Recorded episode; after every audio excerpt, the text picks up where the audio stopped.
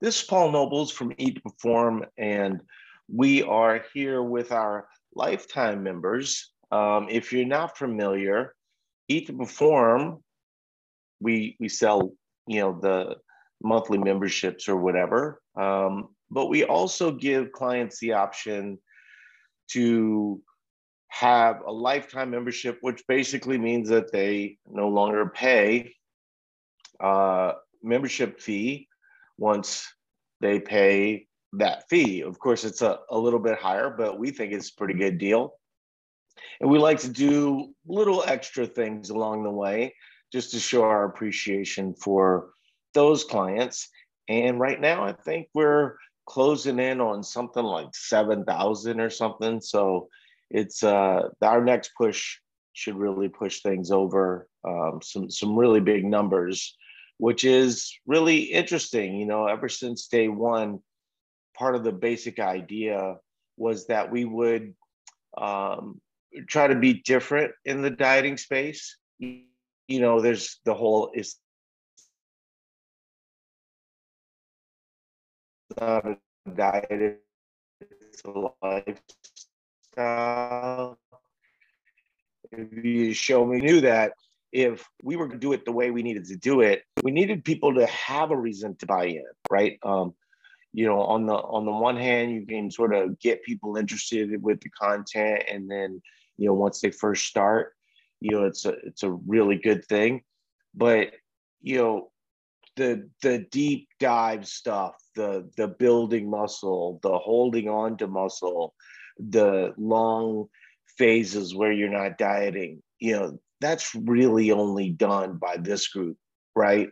Where, you know, I mean, some of our lifetime members have been with us for eight years, which is like the first time that we ever did it, and and they've been through multiple PR cycles, um, and and one of the things that we're going to talk about today is when life happens within those cycles, right? So uh, but let me uh, introduce you to my cohorts in crime. Um, we have Becky Avara, who is the lead coach for Eat to Perform. And uh, everyone on this call is probably very familiar with Becky. Um, Carolyn, same thing. You know, we, you know, both of them are, you know, lead lead coaches in their own right. And so uh, they are on the adjustment team, which is actually one of the things that evolved from this group, right? The adjustment team was something where sometimes coaches can be too close to a situation. And so we created the adjustment team to basically be the math for people. Now, coaches have the ability to make any change that a client would need but what we found was is that having kind of this separate group um, actually worked better. And I would I would say that anybody that that was around for a long time uh, probably agrees with this, right? The the the better situation is just to have like a separate group for math. And uh, so yeah, that's we we have a team. I think the adjustment team's what like 10 or so now, you know, just because we have so many clients and um, you know it's been a, a real big adjustment. I'm just trying to think of some of the other big adjustments along the way, but that that was a pretty big one. Um, all right, so I wanted to get into kind of a topic that came up in the group that I think is really important because you know there's a lot of people that find it interesting when others aren't doing well, right? Because, you know, about it, you know, we're not all on 100% of the time, right? So, so, you know, the people that I was talking about earlier that have been with us for eight years, this idea that they've been logging their food for all eight years and going to the gym five days a week and and all the things that I think people aspire towards as they're moving towards fitness, but then they kind of don't know what to do once things are normal. right? And that's what I really that's the discussion I wanted to have today because you know there was actually some someone that said in the group that they found it demotivating when people would post uh, your progress graphs where they were losing weight. And i was like i get i get that you might be stuck in a bad place and struggling um, to you know stay on task right? But i don't get how it would be demotivating right? Like unless you're trying to compare your current situation i think we you know especially in the last two years i mean if if there's any one thing we should all be tuned into is the fact that you know life life happens. And what i think when we look at it so so the the the person posted this this graph and she showed it she showed where you know she made all this progress and then she she lost some of the progress along the way but she did something really interesting. And i need uh, carolyn and becky to step up if uh, if things start to become laggy for me. But um she did something interesting that most people don't do in that situation right? Is she kept track the whole way.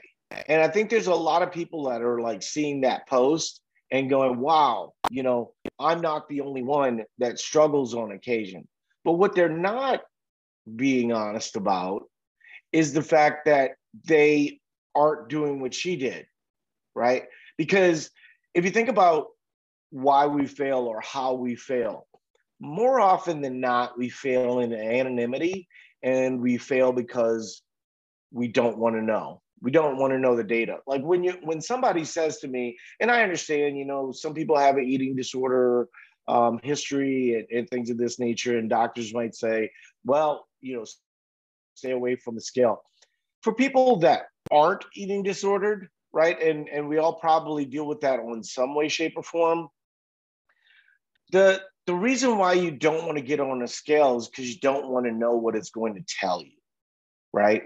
And and part of what we try to do and the information that we try to bring to everyone is that you shouldn't expect the scale to go down every single day. If that's disappointing to you that's an unrealistic expectation that you've set for yourself that is unhealthy right? Um, you should expect your weight to fluctuate you know, when you have a day with more calories, your weight should be up, right? All these different things that seem somewhat logical, yet, you know, people want to tune them out because they just don't like the information, right? And and you know, in a lot of ways, if you think about it, if you're in a bad financial situation and you just don't you just decide that the best way to deal with it is just to not look at your bank account that's not going to change your house getting foreclosed. It's not going to change your car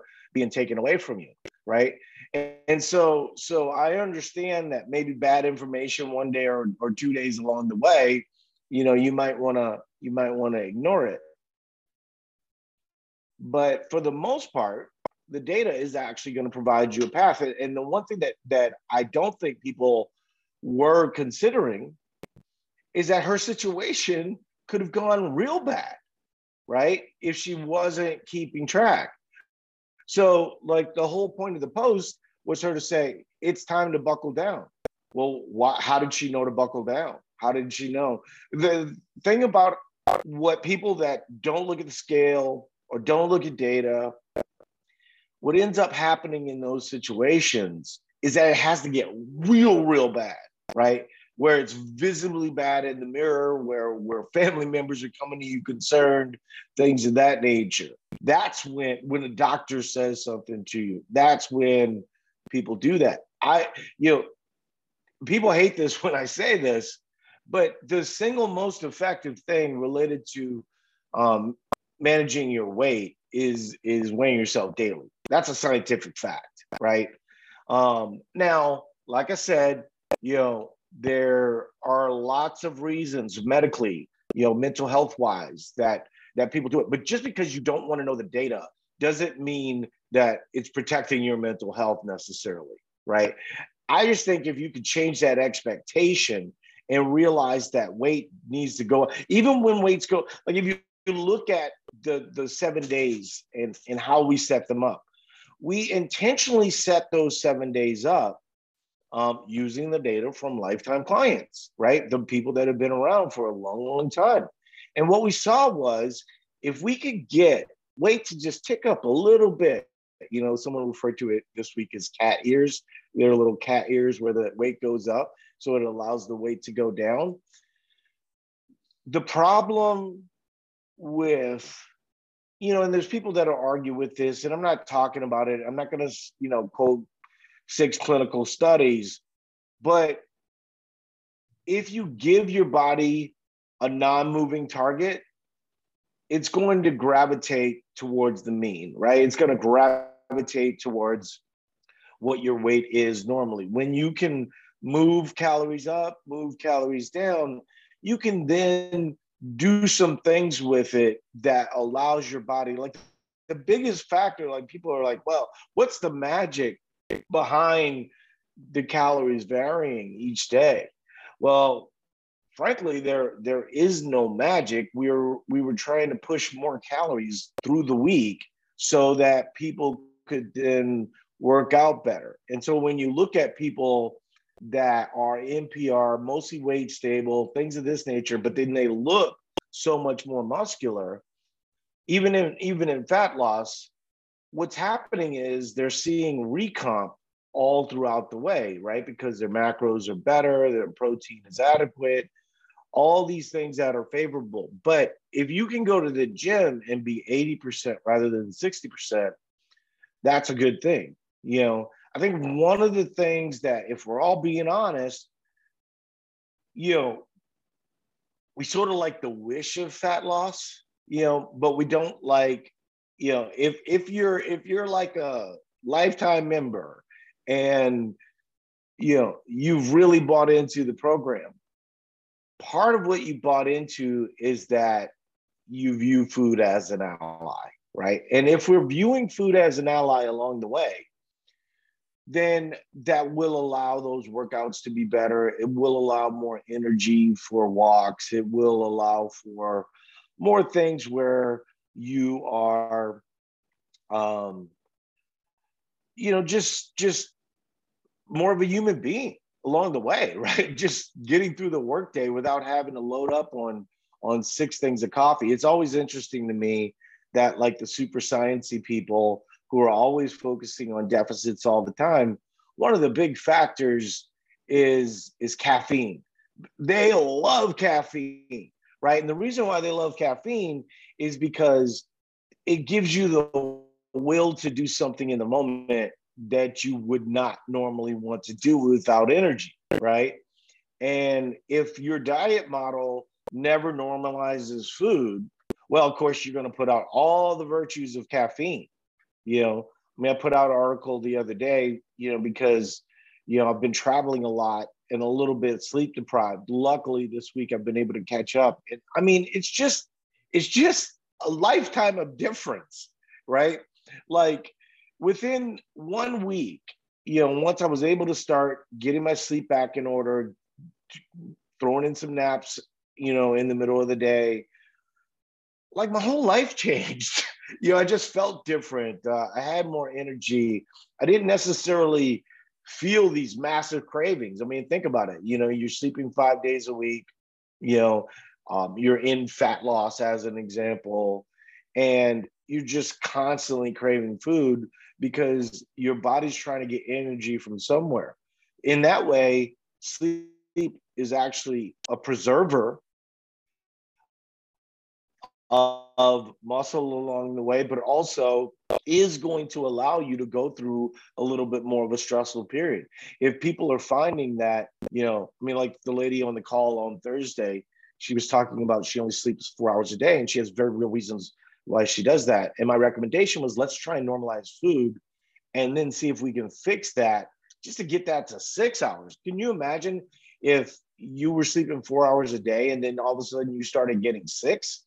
I mean, it would you'd feel like like Wonder Woman, you know, or Superman, you know, um, and and that is what it's like, you know. Um, a lot of the time, you know, I usually work out, play pickleball in the evenings, and more, more often than not, I'm doing that after a nap.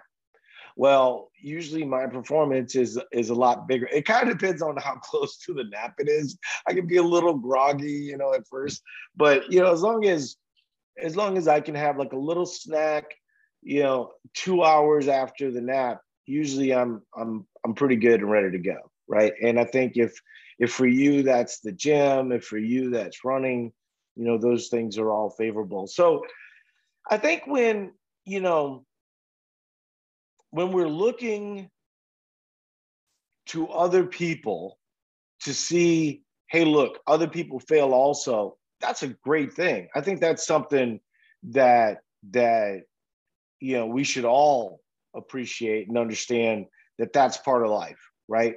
That that it's not just about having success, staying at that success forever, you know, and then you know when you don't, you get really really frustrated you know the the the idea that all this is linear is wrong you know and part of what we're ultimately trying to teach everybody is to work within that that time frame where you know like in her case staying weight stable you know through a really difficult period mentally and physically um you know is is progress you know. I mean if you don't check the scale, start to get into bad habits, gain 30 to 40 pounds along the way because you weren't checking your data points, you know, um, that's more frustrating, right? Because now you know you've dug a gigantic hole and now you've got to do things that are either a little bit more drastic or a little bit more um, that are just going to take longer along the way, right? The other thing I wanted to talk about before we get to, to Q and A, and there was a there was a study that came out this week um, that's kind of making the rounds, and the study is you know the clickbaity version is you know um, diets fail because resting metabolic rate goes low when you're in a deficit. It's like so that we've been talking about this for for ten years, but that's not why diets fail, right? Diets fail because we get in our minds that we need to lose 50 pounds and we don't set up parameters that allow for success over time, right? And so if you're 50 pounds overweight, oftentimes you want to be rid of that 50 pounds because one, it weighs on you mentally, and, and, then of course it weighs on you physically. If you're trying to exercise, you know, um, you know, losing 50 pounds is going to give you more energy throughout the day. But the problem with losing 50 pounds all at once is that it takes more out of you. You know, I wrote an article about it. We actually talked about it in the new podcast a little bit, where, you know, the standard that most of us talk about is one pound a week, right? And I made the case for the way that we do it, having one fat loss cycle at the beginning of the year and one at the end of the year would only put you in kind of a bigger deficit for four weeks, right? Where you're at your lowest. So, so essentially, if you look at like Weight Watchers or Noom or something like that, they're going to bring you to that number. And for 52 weeks, life's going to suck, right? What I'm saying is, is that you'd be better off viewing it as two cycles, right, to lose 50 pounds and um, only be in an extreme deficit for four weeks. The reason why people don't want to do that is because they're impatient. And I understand that the impatient is because, well, you know, got some bad habits, you know, along the way. But what they often don't view, they start to add in exercise, they start to get a lot of the things right. But let's be real here. For all of you that have been lifetime and been lifetime for a while, you're still adding in new habits along the way that you're hearing from the group, um, or you know, finding through your social media feeds or something of this nature two, three years in. You know, there's this thought process that you have to fix it all at once. And that thought process is actually why people fail. So the the the the thing is is wrong, right? Like they're talking about willpower and how willpower isn't the problem. Um, because you know these diets are going too long, not realizing that all you have to do is just shorten the diet cycle, right? But but we as people, we get motivated in the moment, right? You start to have a lot of success. Like one of the things that happens a lot early on, you lose a lot of water weight, and that carries you for a couple weeks. You know, obviously, the, I'm not referring to the eat way of doing it. So the way that you guys do it, and you ladies do it, um, is going to be vastly different than the way that the good majority of people do it, right? The good majority of people, you know, you'll talk to them and they'll be like, you know, I'm plateaued. And you ask them, well, how long have you been on a diet? And they're like, seven months. Seven months.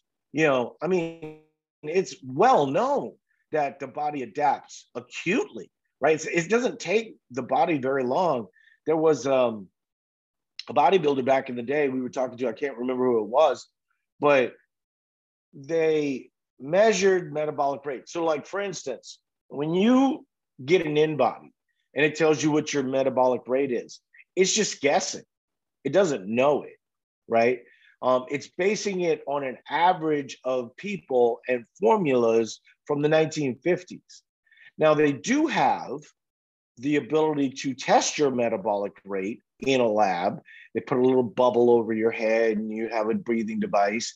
And then when you use that breathing device, it will um, it'll do a better job at estimating your metabolic rate.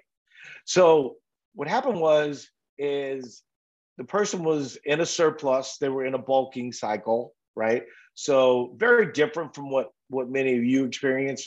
you probably think you're in a bulking cycle every time you get 200 calories, but I'm talking about someone who's really trying to be in a surplus, right?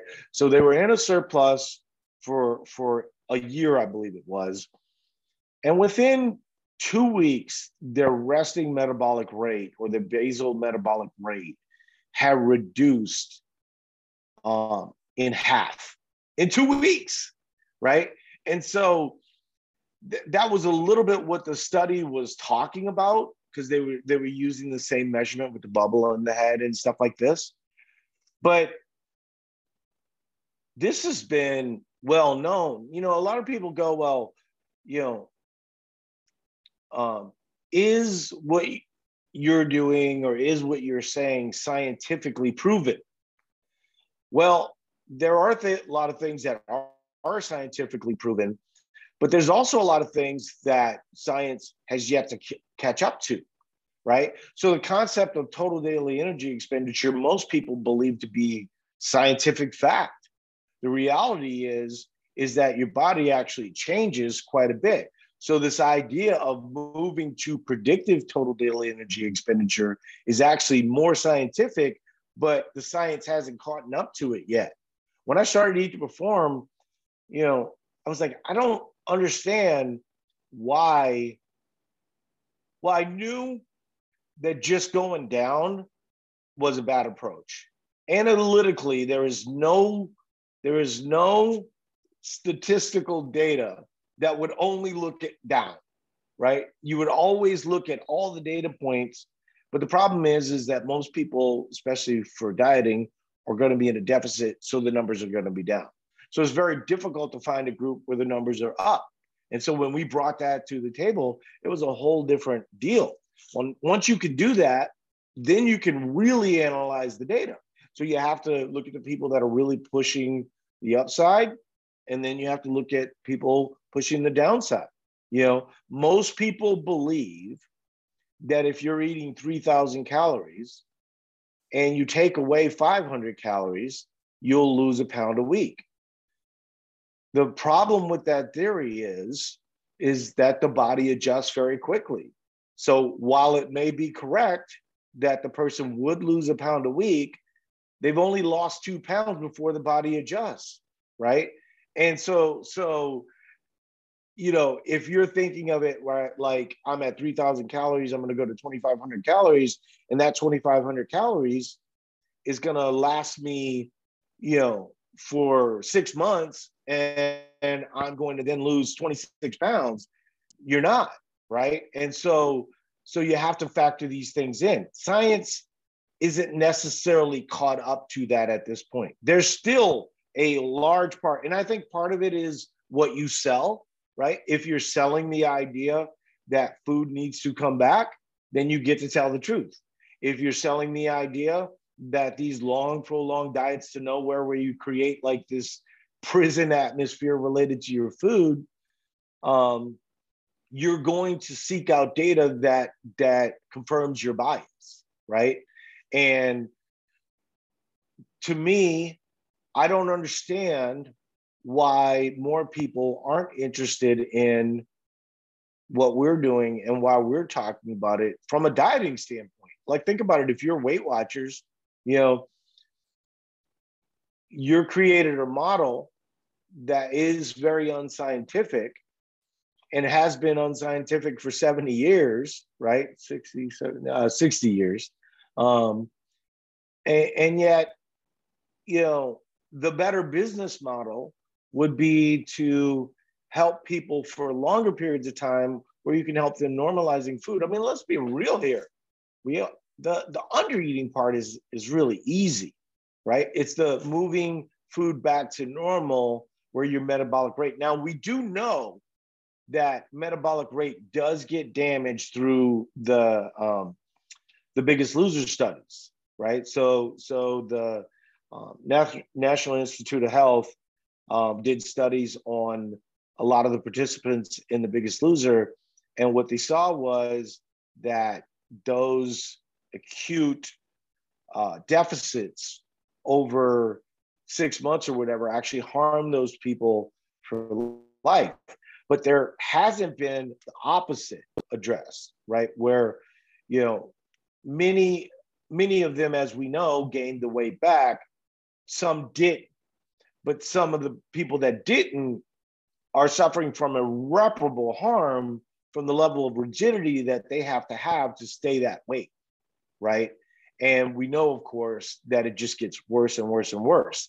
And so when you ask these other companies you know why their deficits aren't working they'll often point to the one or few times where the client is non-compliant.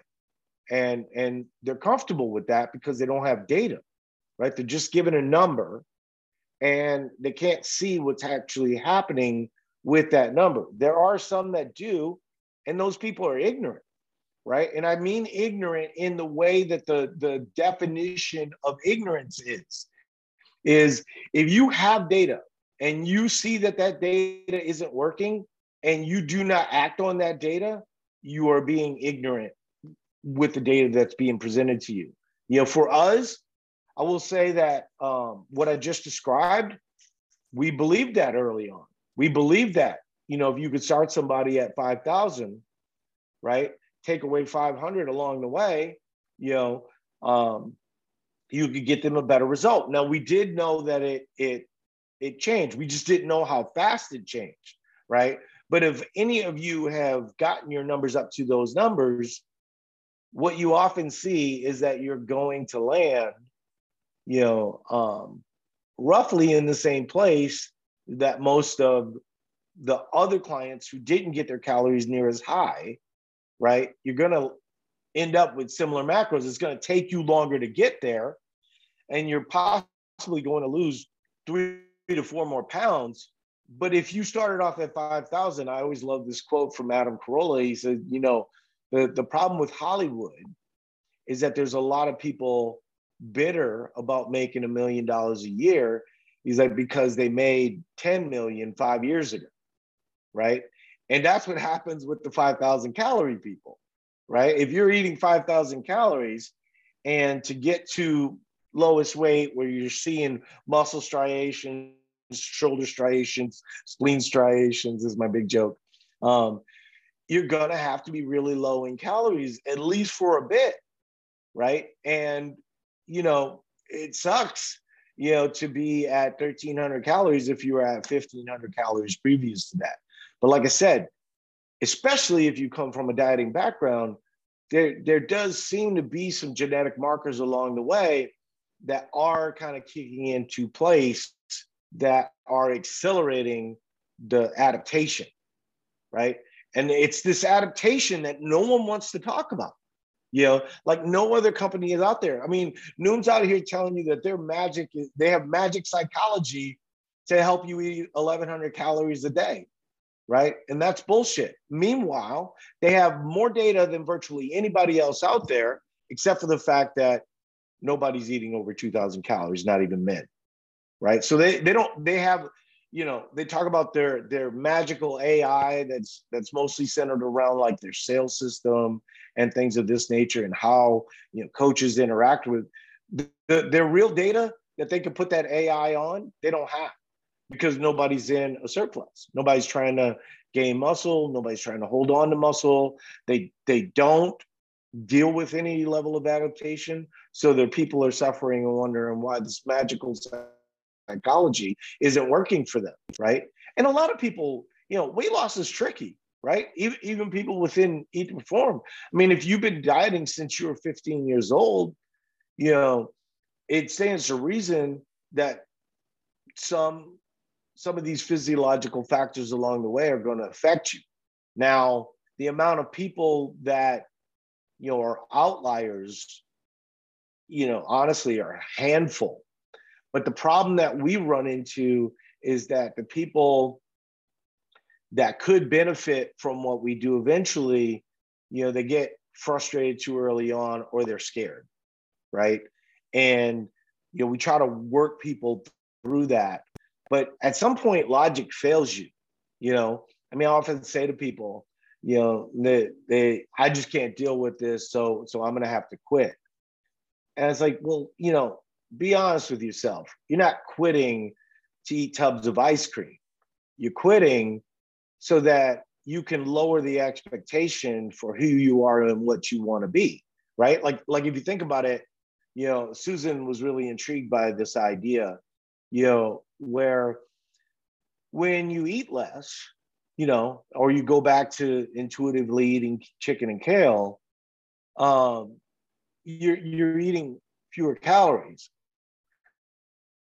So are you really gonna get off that couch on that one day where you're not feeling motivated? I guarantee you, if you're eating 4,000 calories, you not only want to get off the couch, you do feel sort of an obligation. You know you can't eat 4,000 calories and not move, right?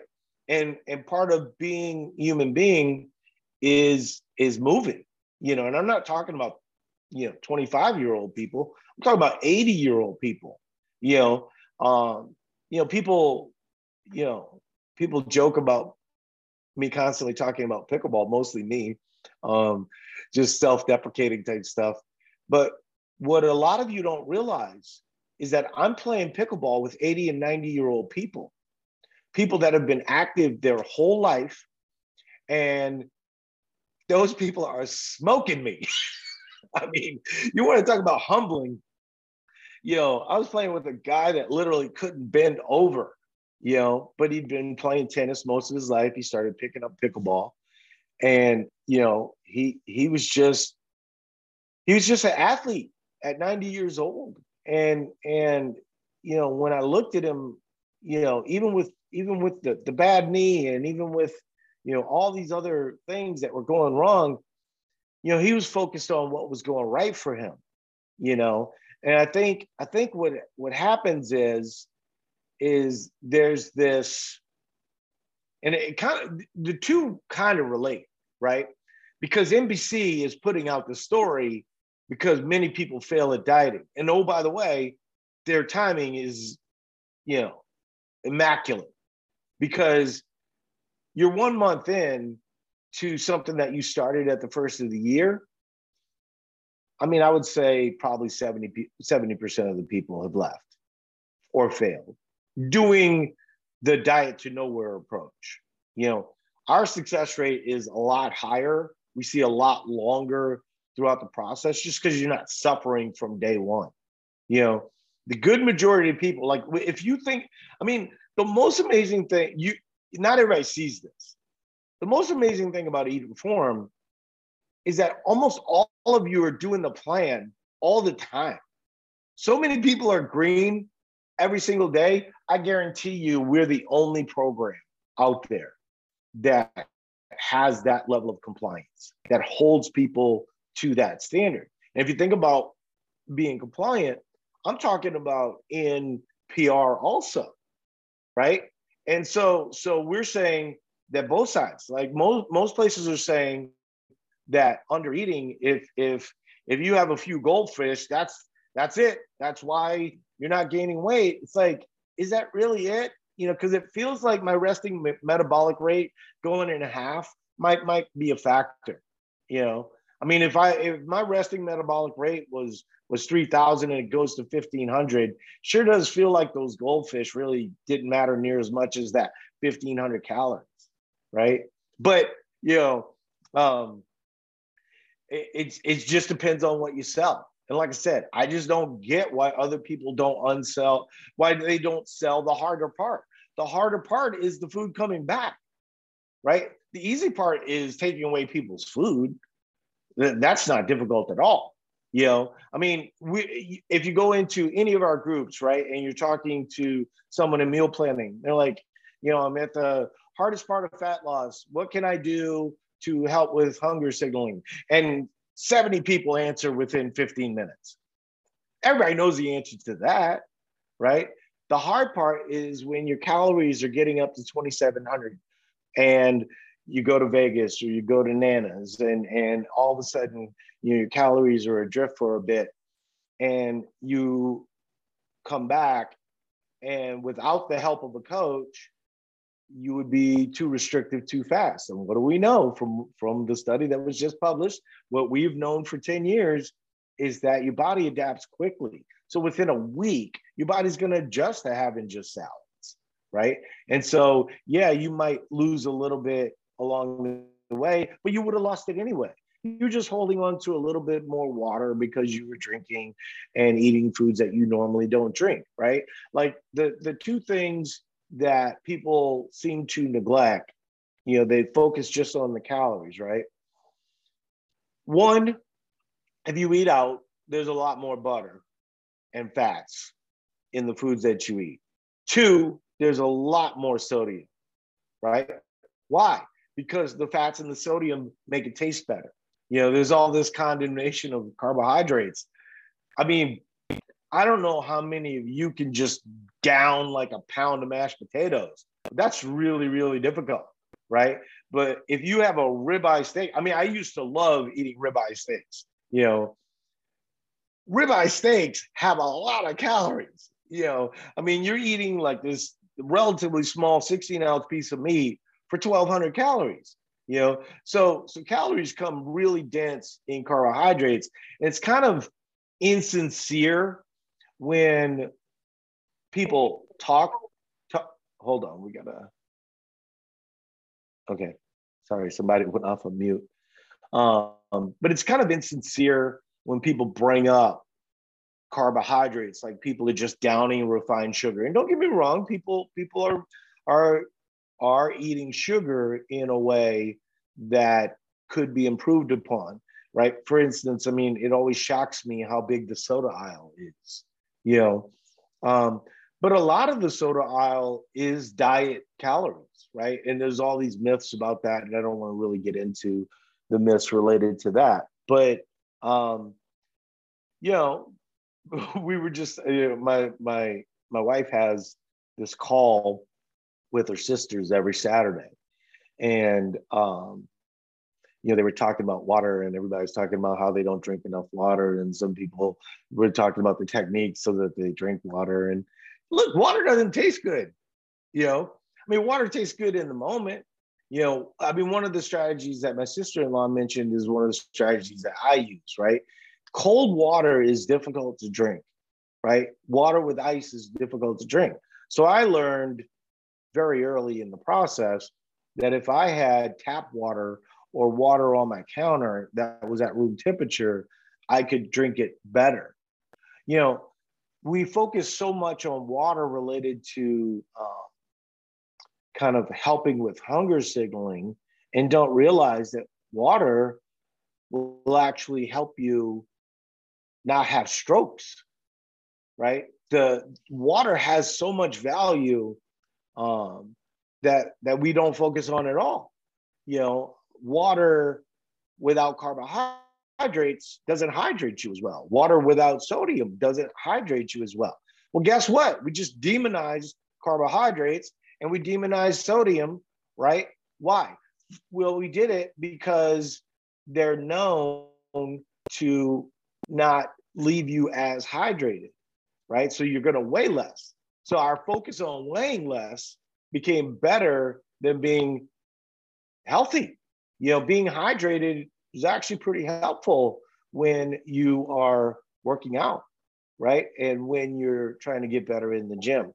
And so I think that there is a very real connection between. I, I'm just shocked at how fast we figured it out.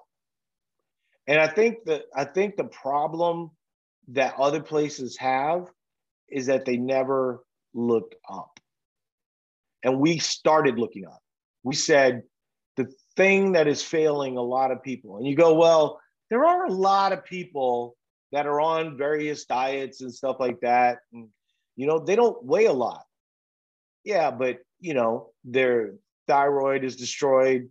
Um, their hormones are all out of whack. You know, I mean, they have a lot of people that start looking at hormones prematurely, right? Because what happens is is they have this narrative that it's the hormones that are out of out of whack, and the harm, hormones are out of whack, right? Like all of our hormones get worse and worse and worse as we live longer.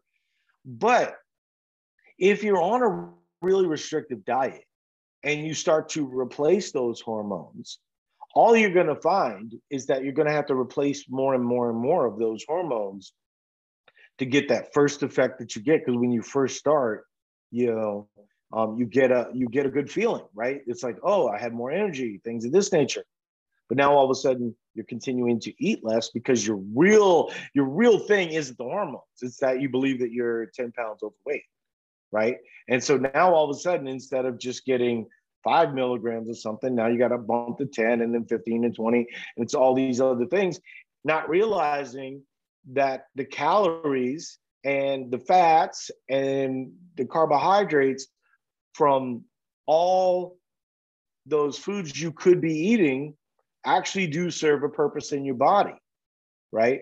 And then, of course, when we tie that to being active, you know, that's where we see what our true selves are as human beings right so i think the two are related i think that there's you know this this want to you know be okay with failing right? And then you know but we also want to lose weight right? And and i think that kind of the original thing that we were talking about is that you might not get it right the first time out of the gate but if you if you stay focused with the data if you stay on point with kind of your lifelong way of learning where things aren't just taken away from you but they're you're living a life of abundance you're going to be more likely to find it out. And i'm not telling most of you this right? Because most of you have experienced some version of it. But i do i do want you to know that you know, as you're going through this lifetime process, part of what our role is is to allow you to be okay with not being optimal at every single moment. Because I'm not. I'm just being honest with you. And I know Carol and Becky aren't either. So let's go into questions. Um, I didn't think that that would go long, but it, there was just a lot of good stuff that was coming out there. Okay, um, Taylor's asking, is there an upper limit to exercise or movement in fat loss? Um, or just don't add new level and let your body dictate? Read, read that to me again. they're asking if there's an upper limit to exercise or movement in fat loss. Do you add in something new or do you let your body just dictate? So, you know, if we, you know, one of the things that's very popular in the low carb world is they go, well, if you have 30% fat and you're um, 200 pounds, that's basically six 60 times 3500 right? That's how many calories that you have in storage that you'll be fine um, and and to a certain extent that is true right? You can push things to the point but your body will preserve itself after a certain point which is why you know you'll see like ultra marathoners and things of this nature even with a good fat layer they're going to struggle. Most of those people don't have kind of defined abs and, and things of this nature because there's going to be this constant drag on muscle. But, you know, it sounds like the basis of your question is can I burn more calories while also eating fewer calories? And that answer is no, right? Like realistically, log- logically, you know that's not true, right? Now, are there some things that you can do? Scientifically, this actually has been proven multiple times is that when you are exerting a level of energy like, like high intensity work would be a good example um, very long um, you know high paced um, running would be an example where bang for buck is just not as good as as the other things. So the two things would be weightlifting with rest, right? So um, if you normally can weight lift and let's say get your sessions in in an hour, and now you're not eating near as much, or maybe your levels of hydrations are a little bit lower because your calories are lower, things of that nature. You might want to allow for an hour and a half, what would normally take you an hour right? Um, same thing when you get deeper in the cycle. We talked about this on Thursday, is that moving, I'm not a fan of not working out, right? I'm also a fan of if it, if if you feel good, if you feel like you can do it, keep going, right? I think there's way too many people that moderate their workouts on week one of fat loss when their calories are at 1600 you know um, that that's that's you not pushing yourself enough right but when you get to the fourth week fifth week um, working out two to three times a week if you're working out five and then replacing that with some level of of walking or maybe some jogging with some walking something of that nature that's just going to be better and the reason why it's going to be better is because it, it's going to draw off of your fat stores. When your when your body needs quick energy, it needs carbohydrates acutely. That's what HIIT does, right? That's what when you're running and you're running up a hill, you're going to need access to glucose in that moment, right? But if you're walking or you're jogging slowly or something like you don't need access to glucose in that way.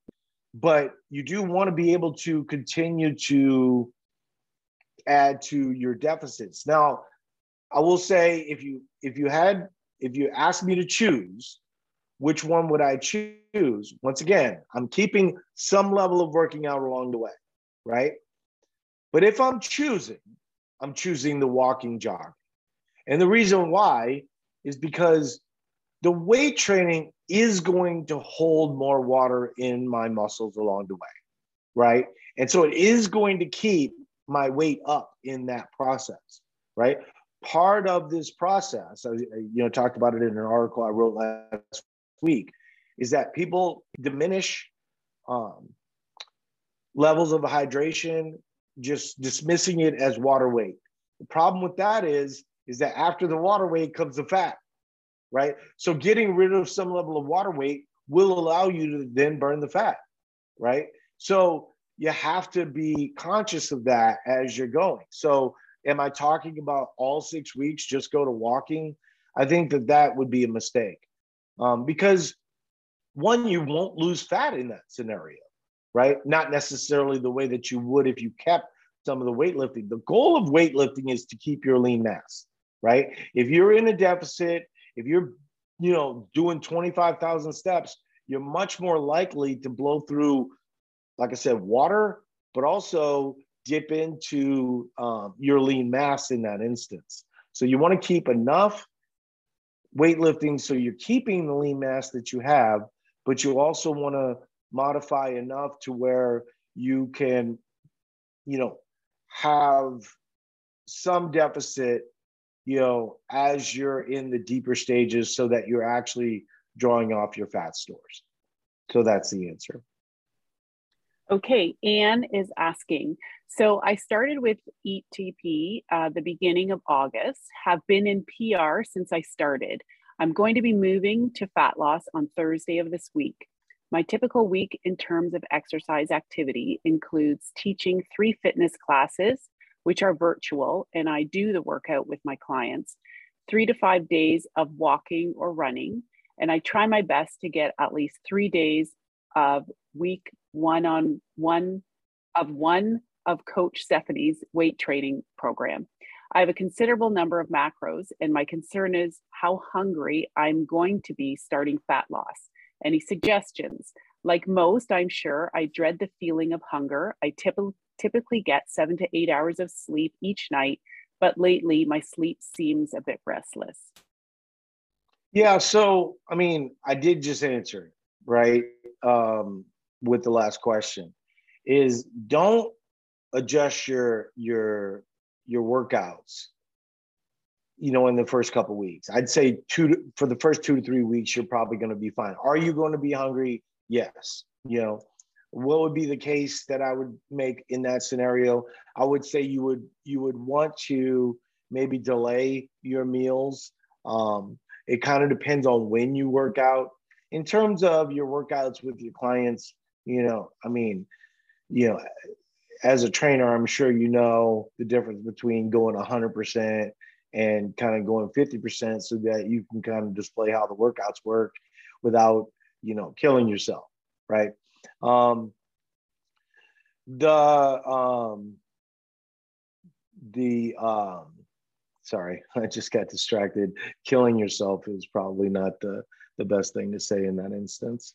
Um, but you know just exerting yourself too much um but yeah i mean i think you're going to have to pull some of that back you know I, I just think that otherwise you're going to end up being hungry you know um you know the thing that gets focused on when we talk about deficits and whether exercise should be used for burning fat and stuff like that all misses the point right? Like when you're doing the level of exercise that you're doing, the food is helping, right? And and you've probably seen that in PR.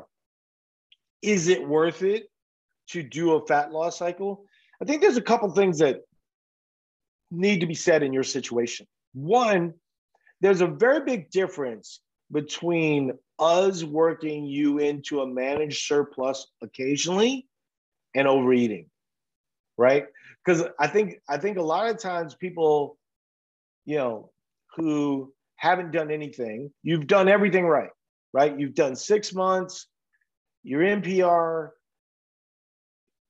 but sometimes I think the expectation is, well, now I'm going to lose 30 pounds, right? And the people that lose 30 pounds came to us with like really bad habits, and we're making monstrous interventions for them. You know, for you, just be realistic that 15 to 20 pounds is probably the goal, you know? Um, the other thing too is because you exercise, that's sort of baked in physiologically, right?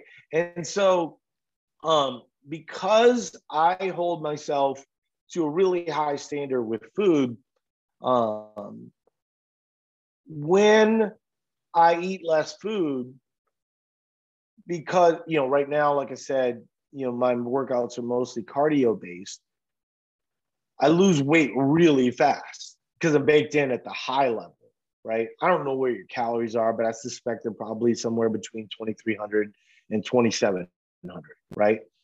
I'm usually going to push at least a thousand past that, right? I do consider myself patient zero for Eat to Perform, you know, and so I try to keep a standard of much higher food than most of you do. Um, and then I don't diet near as much as most of you do, right? Um, and so, like right now, um, sometimes when we're traveling, I talk about this quite a bit, you know, just because like your food just gets so off and, and things of this nature. We will do some fasting along the way. And what what happens in that scenario when you're kind of pushing that high end is that you do get like these drastic, you know, um, changes. You know, we weren't able to work out. I mean, yesterday was the first day we got in like three hours of pickleball. And I mean, I woke up two hours early. I was starving. My weight was like down three pounds, right? So you just get this like really acute result. So think about just consider all those things as you're going through this process. I mean, I hope you lose as much as you want to lose, right? But a managed surplus is not the same as overeating, right? So kind of keep that in mind. And then also realize that your workouts are baked in. And so, so, you know, um, we want to get at least the amount of exertion that you're normally getting. So you might have to go to low intensity, steady state work just to just to stay even on the workouts that you've been doing. Yeah, and she is saying just to clarify, just cutting for summer weather don't really have a lot of weight to lose. Gotcha. Um, I have another question here. When I commit to something, I'm a super perfectionist when it comes to compliance. I'm finishing week four of Fat Loss 2, and I had a super hard week personally and at work. Last night, I decided my mental health and relationship needed more of my effort than my physical. So I abandoned my plan and went out for dinner. I didn't go too far over my macros. I did switch my super day to, to, today instead, but I'm wondering if I did the right thing. You talk about having a better relationship with food, and this was one of my moments where I just needed to shift my focus for one meal. How do you see this in fat loss? Because it's only six weeks. Should I really be 100% compliance compliant no matter what? So you shouldn't be 100% compliant no matter what. Um, you should listen to your mental health right? I mean, I, I think that's the part that that I try to focus on that I think a lot of places ignore. You know, I mean, a lot of places are going to tell you the standard of one day isn't going to make that big of a difference. And the fact of the matter is, is one day isn't going to make that big of a difference. You know, um, the caution that I would say is take your mental health day, right? Enjoy, you know, your relationship. Um, and I mean, if you if you feel a need to extend your fat loss one day, go ahead. You know, talk to your coach. But that's that's all that happened, right? And so um, I'm certainly for that, right? What I think happens though, and this is the part you have to be cautious about. Today is the new day. Today is the day that your mental health should have been reset in theory, right? Like you're doing it to have kind of a mental reset and then a you know relationship reset and things of that nature. The problem runs in that you run into is that um, sometimes when you open that door, you're like, oh man, it was it was really good, you know, having that food. It was really good, you know, because of that food. My libido came back and we had a great night, you know. Um, and and who doesn't like joy right um but that's the reason why we keep the cycle six weeks so that's the only caution i would say is you know i'm certainly not mr rigid um, i believe in those kinds of resets um, you've only really cost yourself one day you know um, but be careful that the door doesn't get open one of the things that i didn't mention that i was going to mention earlier you know there was this lady at my gym um, and she she talked about this, um, and she struggled with dieting and weight loss her whole life, right? And she's telling me about this one instance where she went to Dairy Queen and how that one instance at Dairy Queen is why she, you know, just couldn't lose weight for the rest of the summer. And if you've been around any form of dieting at all, you know that that narrative is out there. That's the reason why you're asking this question, right? Is did it ruin everything? Not only did it not ruin everything, it might have actually helped. But for this person to believe that, you know, her weight loss struggles, right, um, is related to going to Dairy Queen once is not reality, right? Because she doesn't understand that it's the rigidness that has actually caused more of a problem than that one day at Dairy Queen. The one day at Dairy Queen actually helped. It's very, very well known that it helps, right? That that um, refeeds of all forms, especially when you're at a, a, a low low calorie point, are valuable, right? And so, so I think you did the right thing. Um, I do think that uh, hopefully it sets you up for for more success. The this, this is the caution that this is probably one of the biggest things that we've brought to the table in the last two years is that as we move to adaptation prevention, as we move to performance slash recon, the biggest problem isn't the numbers. It's the fact that people want to get back to normal too quickly, right? And so, as long as you view that six week cycle as an eight week cycle, and we can get calories, you know, bump back up relatively quickly, then you're going to have more success. But if if you come out the gate firing at one day is probably okay. I would even kind of restrict it to one meal, right? But what happens is is once you open that door, it's hard to shut. And it's not just hard to shut, you know, um, it's hard to shut on a chemical level, right? Your body chemically wants more food, but it's just not ready to handle that more food in in a quick way, which is why we, you know, we still bump it a lot better than other people do, right? I mean, the, these people that are reverse dieting, I wrote an article about that this week. Reverse dieting, giving people, they're basically doing nothing and screwing up those people. You know, the you have to do the bigger jumps, and when you can do those bigger jumps, we can get your calories back to normal, relative normal in 2000, and then you can start to have some of those moments where you're sort of enjoying yourself. But everybody talks about it in the forums. You'll see it all the time. Oh my God, my metabolism is coming back so quickly. I'm so hungry all the time. And I wasn't hungry in fat loss, right? That's because in fat loss, your body was in preservation mode. And in, you know, um, AP and PR, your body's in thriving in abundance mode, right? And and that's the way your body would prefer to be. So so keep that in mind. Okay, a couple more here. Um, Elise is asking, how often can you do a whole fat loss cycle? What is the recommendation if you want to do more than two a year? Um, I mean, it, so it depends on how much weight you have to lose, right? Um, but the answer is nobody knows the answer, right? Because I can't know that you dieted when you were 12 years old, right?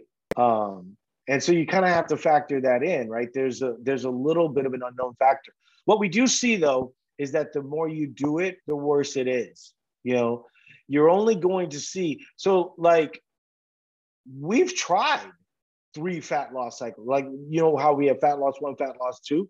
We've tried fat loss three, fat loss four. But the problem is fat loss three, fat loss four don't do anything.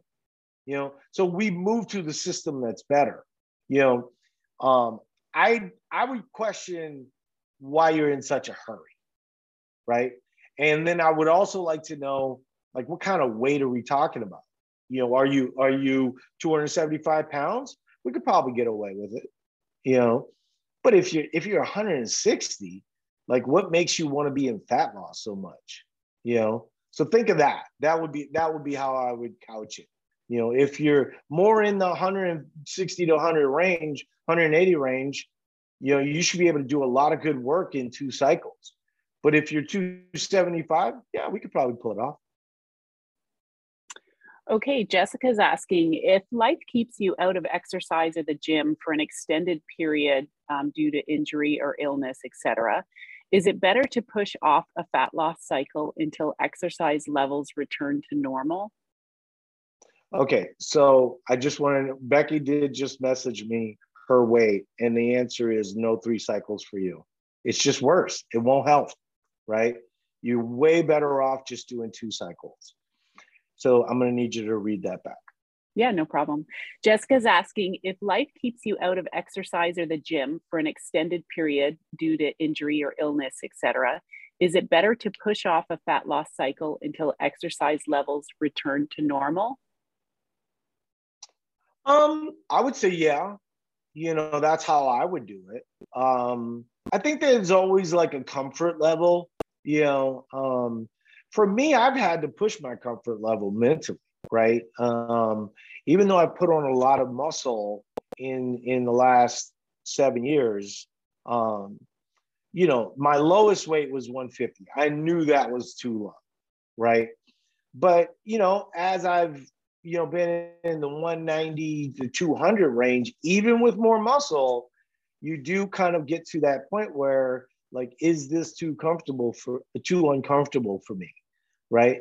And for me, I have very defined ways of thinking about it, and that helps me as guideposts, right? Like I said, you know, I look at it every five years, and I'm pretty sure, you know, I mean, I did. For for those that don't know, um, you know, when I was talking about hormone replacement earlier, I think most people know that I'm on testosterone replacement. So when I talk about hormone replacement and how to do it, I'm talking to you as someone who's researched it for years before I went on it. Um, and that's why I think most people that go on hormone replacement sort of waste the opportunity. Right. Now, does that mean that you know my weight's a little bit higher, maybe to the discomfort level? Um, I'm pushing it, you know, not not too bad. You know, right now I'm 196. Um, I don't want to be, you know, I, this is different for dudes right, than it is for women. I just don't want to be less than 200. You know what I'm saying? Like I want to be, I want to be somewhere between 180 and 200 because, frankly, I kind of look like a man in that. You know, when I, when when I was 149, I just looked too small. You know, and I'm not saying, look, there's a lot of people that want to be 160 that are five seven, five eight. You know, you know, do you right? If that's what you want to look like, that's where your comfort level is. You're never going to hear a judgment on me, but that's just not me. You know, for me, you know, I want to be able to lift 500 pounds. I want to be able to squat, you know, close to four. You know, you don't get to do that at at 150 pounds. You know, and so I think when we get back to the question, you know, you want to be as optimal as you possibly can, where you're you're feeling like you're close to 100 percent. But if you get to 80 and you're starting to push that discomfort level, I would go ahead, you know. I mean, just if you think about what we're talking about, this is actually kind of a miracle. Just the, the premise of this question is that most people that diet, they fail because they are reacting to a moment. You're talking about planning a potential scenario.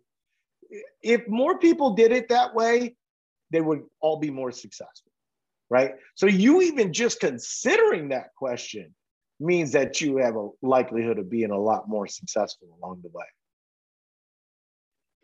Okay, last one. Um, Margaret's asking A vacation has been planned for four weeks after fat loss two. I know that isn't ideal and it's as far back as I could push it with other scheduling. Should I move calories up really quickly in that month or slower to have that bit of a deficit after? Okay, I hate I, for some reason. So I, here's how I'm gonna say it. You want to have your calories higher going into vacation, right? Um, so if you're in fat loss, you should be able to get calories back to normal in about a month, right? Now, if you're going into vacation, I know you're, I, you know, I'm not speaking to you specifically, Meg, but um, the um, it's hard for many of you who want to be at your lowest weight so that you're in a bikini in, in the Bahamas I want more food fast. But that's exactly what you need, right? Because what we know for fact is that vacationing down to your lowest weight and being in a deficit is the fastest way to gain a lot of weight really fast, right? Um, or have a vacation where your whole family hates you, right?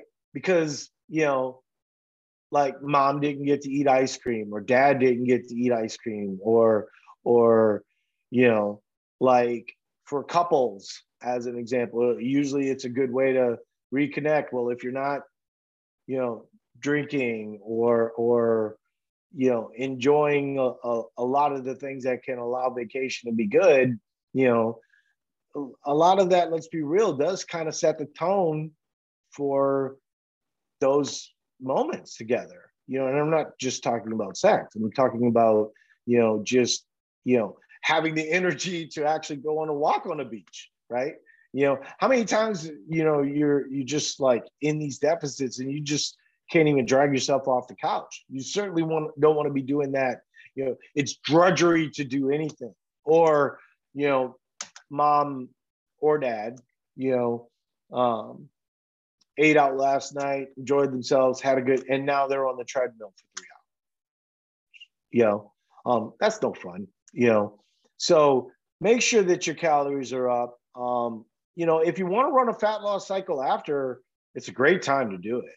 You know, um, and and that is something that I would suggest for some people. So if you're don't have a lot of weight to lose, as an example, running a fat loss one, taking a month to move calories all the way back, and then doing fat loss two, that's actually something I think would be a, really effective for most people.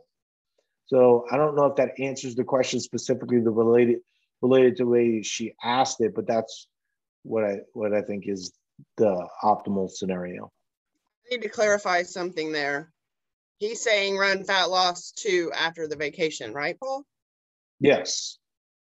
Yeah. Not a fat loss three. I just needed to make sure that she understood. Yeah, yeah, yeah. But you know, if you if you're running it through fat loss two, you know, give yourself that month. But I'm just, I was just saying if you had the option.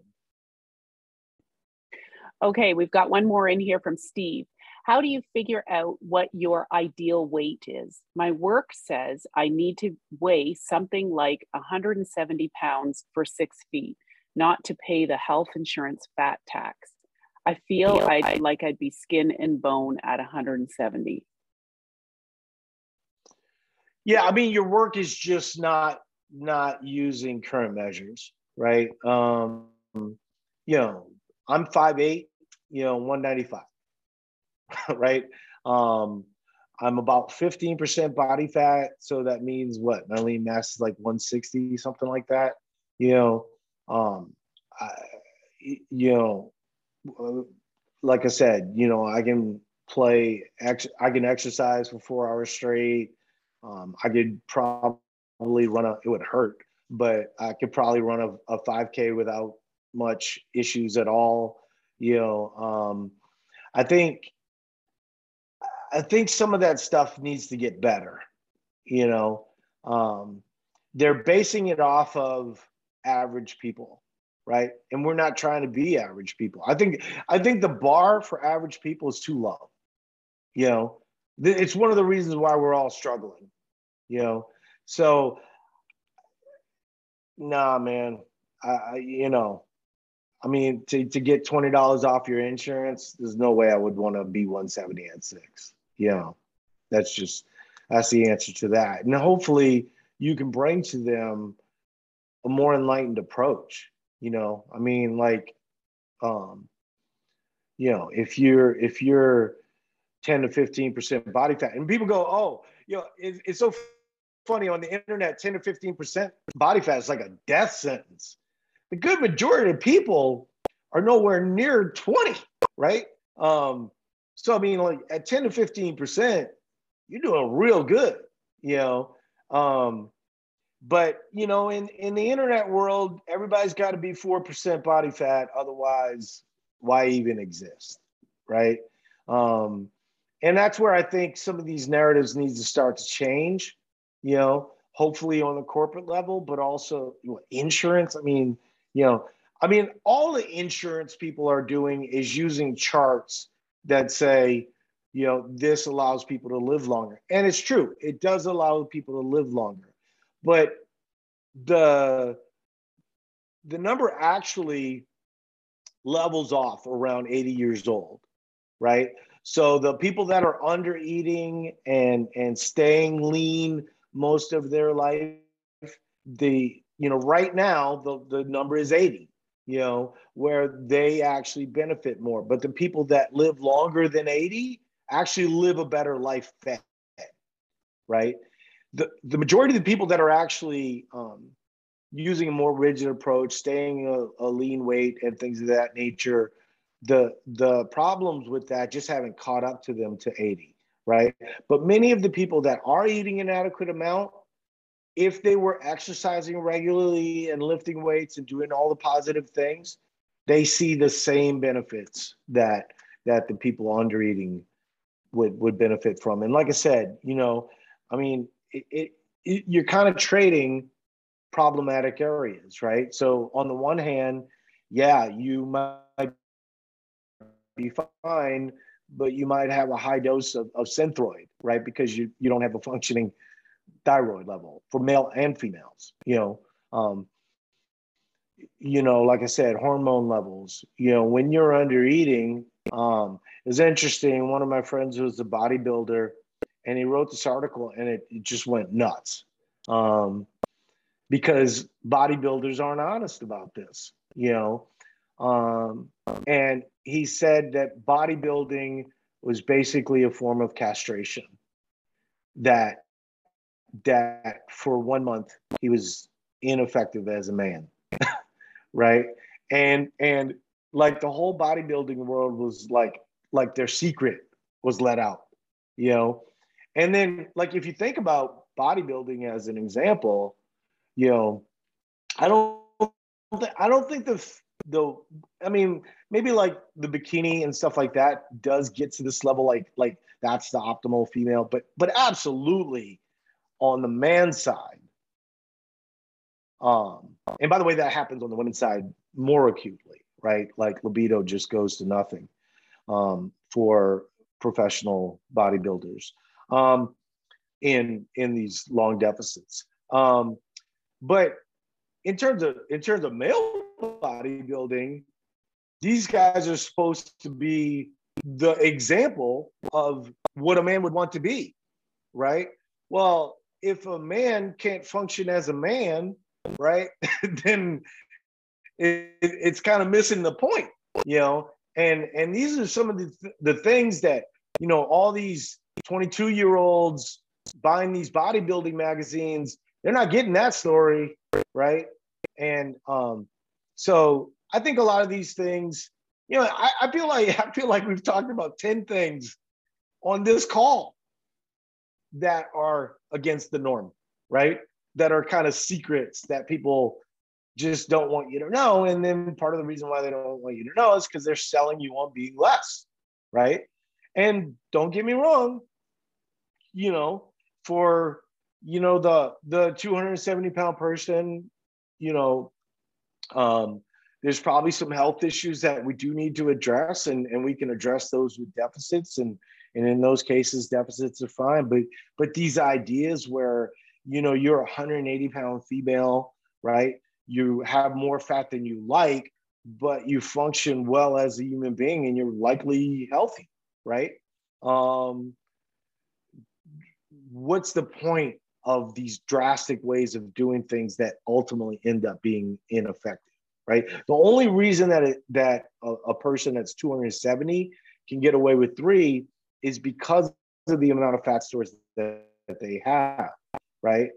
The fact that you have fat stores is different than you having excess fat stores, right? And so, um, remind me of the last question, Carolyn. Um, Steve was asking about his the fat tax at his work that um, wants him down to 170 yeah. pounds. Yeah. So, um, yeah, they would really hate those bodybuilders um, that are 260 pounds at four percent, um, or or you know many of the professional athletes that you know are operating at that level many many performers that op- operated at that level you know? There needs to be more of an when you look at a body fat test the first number you should look at is how much lean mass do i have? Quit worrying about the body fat and worry about that lean mass. It will it will trust me be to your benefit over the course of your life. All right. Well i appreciate all the questions and love it being able to talk to all of you and and you know, I just think that what we're doing is different, and um, you know, we we have some, you know, we're going to have a lot more people coming into Lifetime real soon, and it's just, I love the fact that that we we have this, you know, and I love the fact that, you know, I hope more companies realize that normalizing food having lifelong conversations based on science, and then having conversations where you're a little bit ahead of the science, right? Like when we're talking about predictive total daily energy expenditure, eh, total daily energy expenditure. Um, all right, I appreciate everybody being here, and we'll talk to you later. Bye now.